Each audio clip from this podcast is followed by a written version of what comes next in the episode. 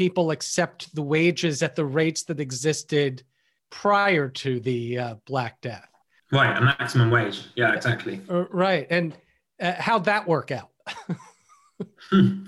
well, I mean, of course, there was also a massive rebellion in, I think, 1381, so a few years after the Black Death had ended.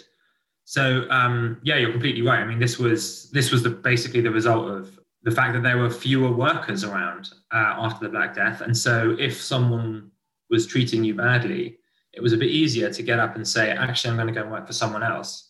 So what you what you see after the Black Death uh, in in England, particularly, but not just there, is that people at the very like bottom of of English uh, society have a bit more a bit more power, and this kind of culminates in this in this sort of massive uh, rebellion in, a few years later. But if you look generally across pandemics and, and wars, what you find is that wages, average wages, uh, they, they go up. Uh, they go up by you know quite noticeably actually. I think that speaks to something that you're that I think potentially why you refer to this Walter uh, Scheidel thing because I think there is a, a sense after the pandemic ends that uh, certain people, and it really is basically always the people who have the least money and the least political power, have suffered the most during that period. Right. And so there's a political will to to sort of try and sort it out. I mean, this another great example of this is after the uh, there's a big cholera outbreak in the early uh, 1830s in, in, in in Paris, and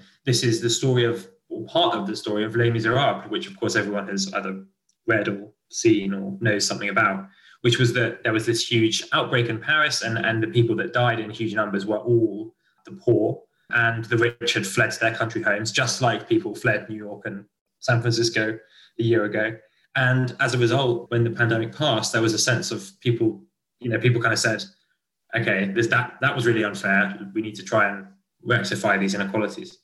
Right. So that brings us to the potential downside of the pandemic. On on the upside, we could see a post-pandemic world with a nice little economic boomlet, more entrepreneurship, uh, higher wages, particularly at the low end of the wage scale. On the downside, history tells us we could see civil war. Yeah, I mean, I guess that. I mean, Other than that, it's going to be great.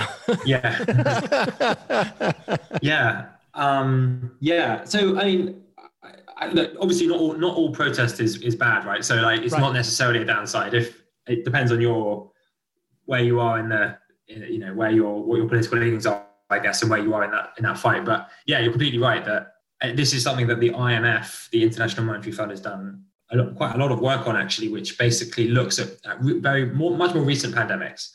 And so, like uh, Zika virus in Brazil and Ebola, which was in 2013 14, and uh, SARS and things like that. And they have these measures of like political instability and civil unrest. So, things like how many protests there are per year in a given country. And they find that these pandemic events tend to accelerate or to increase those kind of events taking place. And those and the increase is particularly large in um, societies that are more unequal. So a society that goes into a pandemic that's kind of fairly equitable tends not to have a big explosion of civil unrest afterwards, but a society that goes into it very unequal tends to have a big one. And the interest, one of the interesting findings in one of the IMF papers is that